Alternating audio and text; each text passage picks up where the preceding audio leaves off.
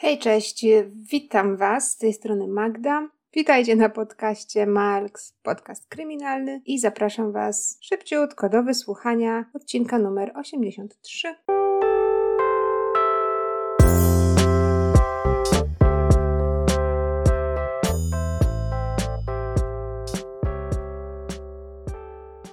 Niektórzy z Was już może przeczytali tytuł, a jeżeli nie, to powiem Wam, że będziemy dzisiaj rozmawiać o mężczyźnie, który przedstawił się imieniem i nazwiskiem Peter Bergman, ale co później się okazało, Peter Bergman, przynajmniej pasujący do wieku i do opisu mężczyzny, o którym dzisiaj będziemy rozmawiać, nigdy nie istniał. A jednak 16 czerwca 2009 roku został znaleziony martwy. Ale jak zwykle, zacznijmy od początku. Wczesnym rankiem 16 czerwca 2009 roku Arthur i Brian Kinsella znaleźli się na plaży Roses Point Beach w mieście Sligo w Irlandii, ponieważ Brian planował wziąć udział w triatlonie. Zatem razem ze swoim ojcem Arturem, który pomagał mu w treningach, zdecydowali się tego dnia, że pojadą na plażę, trochę pobiegają, trochę popływają, może mieli też ze sobą rower. Ale niestety ten ranek nie potoczył się zgodnie z ich planami bowiem niedługo po przyjeździe na miejsce okazało się, że obaj panowie odnaleźli ciało mężczyzny. Ciało mężczyzny było już lodowato zimne, zatem obaj panowie wiedzieli, że niestety nie ma tutaj najmniejszej szansy, aby odratować tego człowieka.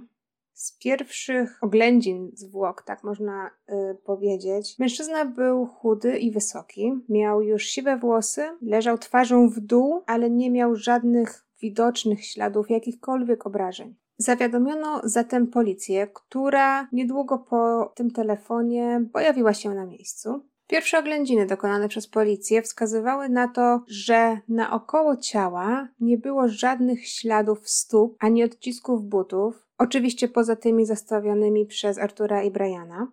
Ciało leżało w takim miejscu, że wskazywało to na to, że zostało po prostu porwane przez wodę, a potem ponownie wyrzucone na brzeg. Mężczyzna ubrany był w t-shirt oraz w slipy, a nieopodal znaleziono parę czarnych butów, skarpetki, skórzaną kurtkę oraz parę ciemno-niebieskich spodni, a także skórzany pasek. Wszystkie te rzeczy były precyzyjnie złożone, leżały sobie gdzieś tam na kamieniu nieopodal. Nie zajęło to długo policji, aby zidentyfikować, że te przedmioty należą do Denata. To, czego nikt się nie doszukał, natomiast to przede wszystkim jest portfel. Nie było możliwości dokonania natychmiastowej identyfikacji, ponieważ nie było dowodu osobistego czy paszportu, prawa jazdy. Nie znaleziono też telefonu komórkowego. Zatem na tamtą chwilę policja stwierdziła, że denatem jest mężczyzna, który mieszka gdzieś w okolicy. Najprawdopodobniej poszedł na wieczorne czy bardzo wczesno ranne pływanie, ponieważ nie zabrał ze sobą dokumentów, nie zabrał ze sobą telefonu. Może chciał gdzieś po prostu się przejść po plaży, jakaś nagła fala go zmiotła z piachu i niestety utonął. Takie były przypuszczenia policji. Zrobiono więc to, co należało do ich obowiązków. Zabezpieczono wszystkie ślady znalezione przy zwłokach. Zrobiono zdjęcia, zabrano mężczyznę do kostnicy i policja zdecydowała się poczekać. Poczekać na rodzinę, która się zgłosi, bo prawdopodobnie za parę godzin, może za jakieś e, dwa dni, ktoś będzie szukał mężczyzny i sprawa się sama rozwiąże. Tak się jednak nie stało. Dni mijały, a na posterunek policji nie zgłaszał się nikt. Zaczęto zatem zadawać sobie pytania. Przeszukano jeszcze raz to wszystko, co znaleziono na plaży i okazało się, że zarówno te rzeczy, które zostały poskładane na kamieniu, jak i ubrania, które były na denacie, żadne z nich nie miało metki. Wszystkie metki z tych ubrań były wycięte.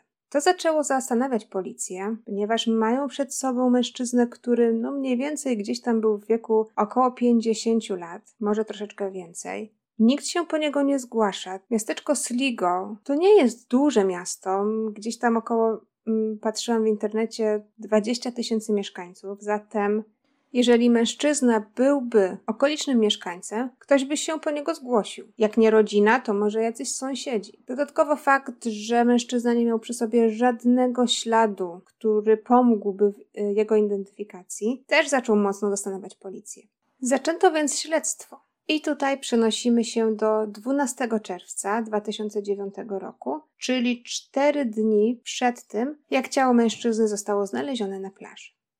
Przejdę z Wami teraz przez wszystkie rzeczy, które wiemy na temat nieznanego mężczyzny. Śledztwo było oparte głównie na kamerach monitoringu w mieście oraz na zeznaniach niekiedy przypadkowych ludzi, którzy zetknęli się z mężczyzną. 12 czerwca 2009 roku mężczyzna wsiada do autobusu w miejscowości Derry. To jest y, miasto, które znajduje się obok granicy Mężczyzna wsiada do autobusu około godziny 16 i wysiada na ostatnim przystanku w miejscowości Slego około godziny 18.28. Na kamerze monitoringu widzimy, że mężczyzna miał ze sobą czarną torbę, taką listonoszkę na ramię oraz bagaż podręczny. Następnie mężczyzna udaje się na pobliski postój taksówek i pyta tam lokalnego taksówkarza o jakieś miejsce na nocleg, które jest nieopodal, ale też nie za bardzo drogie.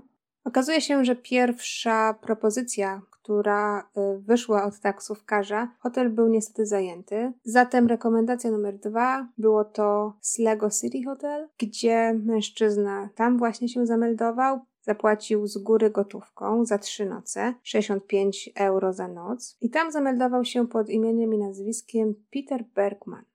Jedyna rzecz, która na tym etapie mogła pójść inaczej, to weryfikacja przez recepcjonistę tożsamości mężczyzny, ponieważ okazało się, że recepcjonista nie zapytał o żaden dowód osobisty, o żaden paszport, po prostu wręczył mężczyźnie tylko taki papier rejestracyjny do samodzielnego wypełnienia, gdzie, jak już wiemy, nazwisko, które zostało podane to Peter Bergman, adres zamieszkania był to adres wiedeński, co tak naprawdę zgadzało się recepcjoniście, ponieważ mężczyzna, który się właśnie rejestrował do hotelu, miał taki wyraźny niemiecki akcent, Zatem, no, okej, okay, recepcjonista nie postąpił zgodnie z przepisami, ale no, pod jakimś pozorem, z jakiejś racji nie uznał tego za coś niezwykłego, wszystko mu się zgadzało. Zatem od teraz Peter Bergman zaczyna pomieszkiwać w Slego City Hotel. I na tę chwilę wiemy jeszcze jedną rzecz o Peterze Bergmanie, mianowicie to, że palił papierosy, ponieważ na kilku nagraniach z monitoringu możemy zobaczyć, że właśnie wychodził w tym celu na zewnątrz, a później wracał z powrotem do hotelu.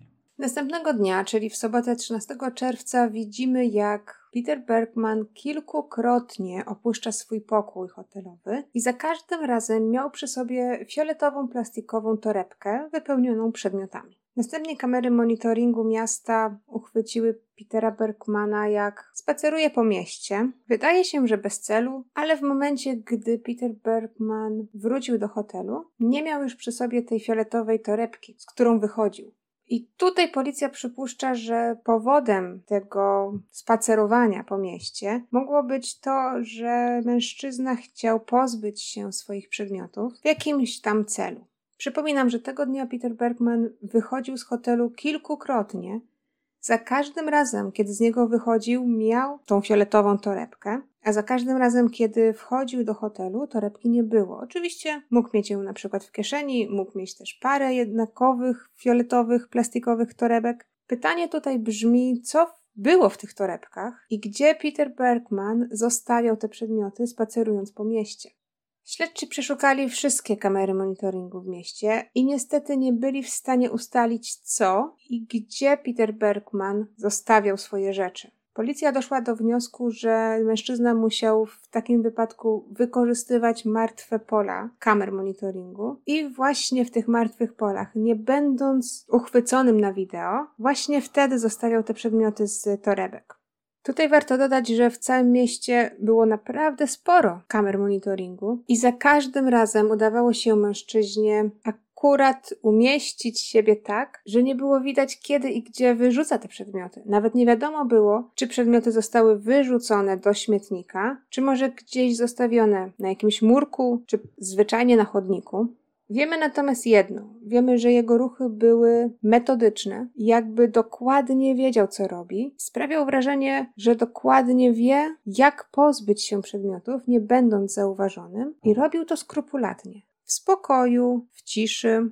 Do dzisiaj nie wiemy, czego się pozbywał, Gdzie się tego pozbył? Kolejną zagadką z tej soboty jest fakt, że Peter Bergman wstąpił na pocztę, gdzie kupił 8 znaczków. Żadna kamera monitoringu jednak nie uchwyciła Petera, aby jakąkolwiek pocztę nadawał, albo żeby wrócił do tej, na tą pocztę, gdzie kupił znaczki. Nikt go nie widział, adres, żeby adresował jakikolwiek list, albo żeby wyrzucał cokolwiek do skrzynek. Wiemy natomiast, że znaczki, które kupił, były o takim nominale, że mógł wysłać zwykły list do każdego kraju i nie tylko do kraju znajdującego się w Europie, ale taka poczta mogła pójść na, y, na cały świat. Niestety to dzisiaj, tak samo jak i z tymi przedmiotami, nie wiemy, czy Peter Bergman w ogóle nadał jakąś pocztę, a jeżeli nadał, to do kogo. Jeszcze dziwniej robi się kolejnego dnia, czyli w niedzielę 14 czerwca. Wtedy to Peter Bergman wyszedł z hotelu po godzinie 11. Wsiadł do taksówki i poprosił taksówkarza o polecenie mu ładnej i spokojnej plaży, bo miał ochotę popływać. Właśnie wtedy kierowca zasugerował Peterowi, że najlepszym miejscem będzie plaża Roses Point. Okazało się, że Peter zgodził się, zatem obaj panowie pojechali na Roses Point, gdzie Peter wysiadł z taksówki, zaczął rozglądać się po okolicy. Pomyślał chwilę. Taksówkarz później w swoich zeznaniach powiedział, że plaża przypadła do gustu, ale zamiast po prostu tam zostać, czego oczekiwał taksówkarz. Okazało się, że Peter Bergman wrócił do taksówki i poprosił, aby taksówkarz zawiózł go na dworzec autobusowy. Co ten uczynił? Później je, jeszcze okazało się, że Bergman podczas tej jazdy był taki dosyć rozmowny. Powiedział taksówkarzowi, że pochodzi z Austrii. Pytał też o jakiś rozkład autobusów kursujących ze Slego City, czyli ze, z centrum Slego, właśnie do tej plaży Roses Point. Pytał się, czy jakiekolwiek autobusy kursują, jak często i ile. Przechodzimy teraz do kolejnego dnia, czyli 15 czerwca. To był poniedziałek, był to ostatni dzień pobytu Bergmana w hotelu. Tego dnia Bergman poprosił y, na recepcji, aby mógł meldować się troszeczkę później, na co recepcja udzieliła zgodę. Przed wymeldowaniem Peter Bergman jeszcze raz wybrał się na spacer ze swoją fioletową torbą i tak jak poprzednio, kamera monitoringu uchwyciła Petera Bergmana jak wraca do hotelu bez tej plastikowej fioletowej torebki w ręku. Około godziny pierwszej mężczyzna wymeldowuje się na recepcji, oddaje klucze do pokoju, zabiera ze sobą swoją czarną torbę na ramię. Miał jeszcze przy sobie jeszcze jedną dodatkową ciemną torbę oraz, tak, w ręku fioletową plastikową torebkę. Następnie Peter udał się w kierunku dworca autobusowego. Kamery monitoringu uchwytują jeszcze, że w jednym momencie Peter miał przy sobie jedną z tych czarnych toreb, a na drugiej kamerze tej czarnej torby już nie było, zatem musiał gdzieś e, się pozbyć. Nie wiadomo jednak, gdzie dokładnie ją wyrzucił, czy, czy zostawił. Nie wiadomo też, co w niej było. Czy była ciężka, czy była lżejsza. Nie jesteśmy w stanie się tego dowiedzieć. Peter natomiast dochodzi y, na dworzec autobusowy około godziny 13.30, 13.40. Widać na kamerze monitoringu w pobliskim barze, że zamówił cappuccino oraz kanapkę z szynką i serem. Następnie usiadł przy jednym ze stolików i podczas posiłku widzimy, że Peter Bergman wyjmuje kartkę, na której coś pisze, po czym przygląda się jej przez parę minut, a następnie niszczy kartkę i wyrzuca do pobliskiego kosza. Do dzisiejszego dnia nie wiadomo, co było napisane na kartce. Kamera monitoringu nie uchwyciła też tego konta. Tak jakby Peter Bergman nie chciał, żeby ta kamera wiedziała, co na tej kartce było napisane. Następnie o godzinie 14.20 mężczyzna wsiada do autobusu i udaje się do Rosses Point Beach, czyli na tę plażę, na której był z taksówkarzem zeszłego dnia. Peter Bergman kupił tam bilet w jedną stronę. Po przyjeździe mamy dosyć dużo świadków, którzy y, potwierdzili, że Peter Bergman był tamtego dnia na plaży. Dosyć się wyróżniał, ponieważ no, był to czerwiec, czyli dość słoneczny i ciepły dzień, a Peter Bergman no, pojechał na tą plażę tak jakby w innym celu niż wszyscy inni, ponieważ był ubrany w ciemne spodnie, czarną skórzaną kurtkę. Miał też przy sobie torbę podróżną, czy taką listonoszkę przerzuconą przez ramię. Jednym słowem zwracał na siebie uwagę. Świadkowie mówili, że widzieli go przechadzającego się po plaży z butami w ręku, ze spodniami podciągniętymi pod kolana. Mamy też dwóch świadków, którzy widzieli Petera grubo po godzinie 11 w nocy. Była to para, która jeszcze wtedy przechadzała się po plaży i zeznali, że Peter po prostu tam był. Zauważył ich, uśmiechnął się, po czym wszyscy poszli w swoje strony. I jak się domyślacie, ta para, którą Peter Bergman spotkał w nocy, była ostatnimi ludźmi. Byli to ostatni ludzie, którzy widzieli mężczyznę żywego. Tutaj wracamy teraz do początku tego odcinka, czyli do 16 czerwca, kiedy to Arthur i Brian znaleźli zwłoki mężczyzny wczesnym rankiem na plaży. Do dzisiaj nie wiemy, kim naprawdę był mężczyzna. Historia, którą Wam przed chwilą opowiedziałam, wydarzyła się w roku 2009 i przez tak długi czas, mamy teraz 2022, do tej pory nikt nie zgłosił się po mężczyznę, nikt nie zgłosił zaginięcia mężczyzny, który opisem przypominałby Petera Bergmana.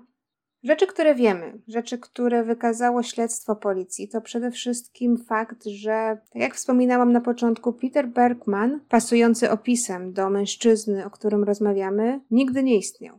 Policyjne śledztwo wykryło również fakt, że adres, który Peter Bergman podał podczas rejestracji, nie istnieje nie tylko nazwa ulicy się nie zgadza, ale również kod pocztowy, ponieważ Peter Bergman przy rejestracji powiedział, że mieszka w Wiedniu z kodem pocztowym 4472, a wiemy, że wszystkie adresy pocztowe w Wiedniu zaczynają się od cyfry 1. Zatem budynku, który miałby kod pocztowy zaczynający się od cyfry 4, po prostu nie ma.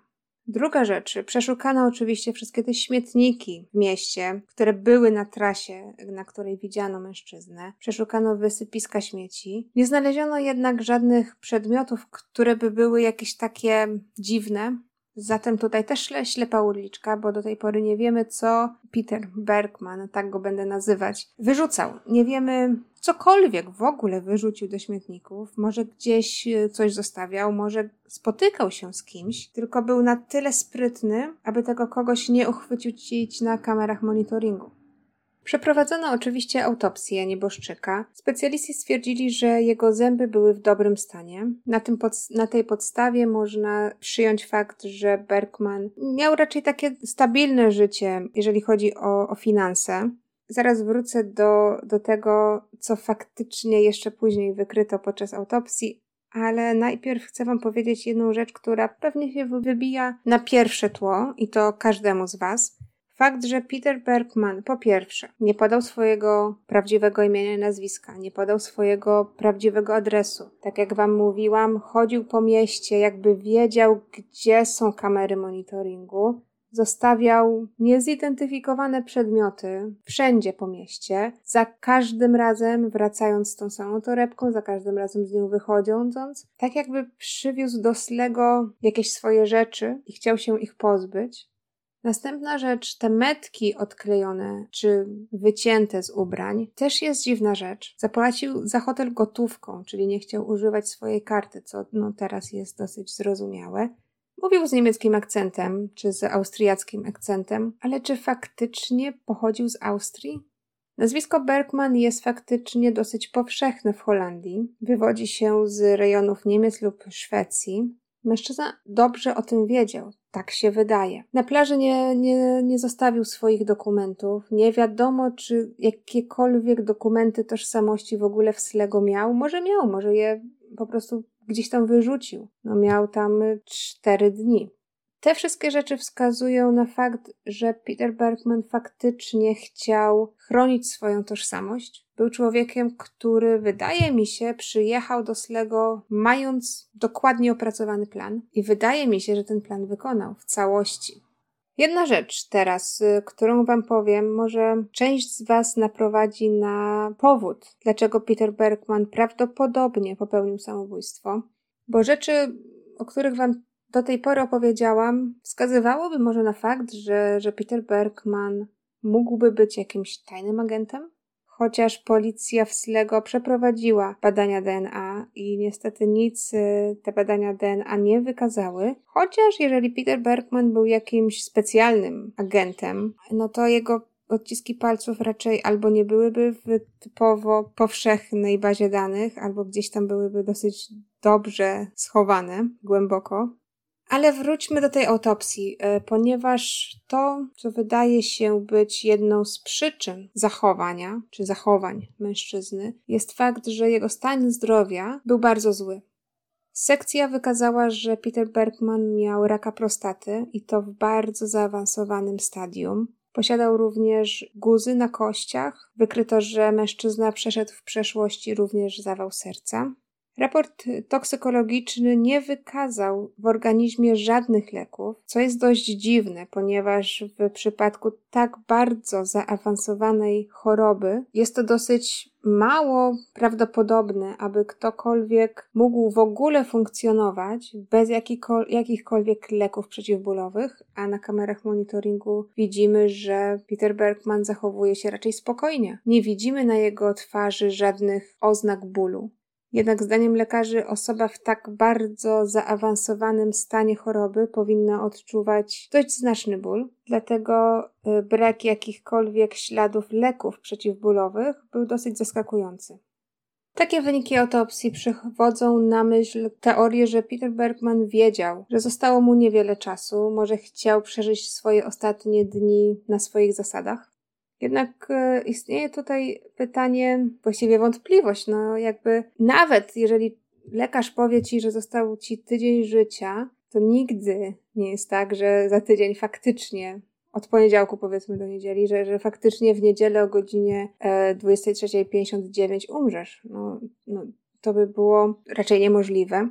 Wyniki z, z sekcji zwłok wykazały również, że przyczyną śmierci nie było zatonięcie. Tutaj e, w internecie są zatem dwie teorie. Pierwsza teoria była taka, że Peter Bergman miał na przykład jakiś zawał, nagły zawał serca i umarł na miejscu. A druga teoria jest taka, że mógłby na przykład zażyć jakąś truciznę, którą raporty toksykologiczne mogły nie wykazać i w tym momencie akurat zaplanował swoją śmierć, no a w przypadku zawału serca no nie, nie, nie miał mm, możliwości jej zaplanowania. Sprawa jednak pozostaje jeszcze otwarta. Ja mam nadzieję, że Peter Bergman faktycznie wykonał swój plan do końca. Z kamer monitoringu, z tych nagrań wydaje się tym człowiekiem takim metodycznym, że długo myśli nad jakimś planem i później skrupulatnie ten plan wdraża w życie. Istnieją jednak pytania, na które do tej pory nie znamy odpowiedzi. Dlaczego wybrał Slego? Nie wydaje się, żeby Peter Bergman w przeszłości był w Slego. Nie wydaje się, żeby ktokolwiek go pamiętał lub widział. Pełno jest jego zdjęć w internecie, jednak nikt do tej pory jeszcze się po niego nie zgłosił. Rozumiem, mógł nie mieć e, żony i dzieci. Jego rodzice pewnie e, już też nie żyli ale nie miał żadnych znajomych. Żadna pani ze sklepu, gdzie czasami robił zakupy, go nie rozpoznała. To trochę dziwne. Pytanie, czy faktycznie pochodził z Austrii, też zostaje do tej pory bez odpowiedzi. Czy może to była taka zmyłka, czy może faktycznie pochodził z Austrii, ale na przykład nie z Wiednia?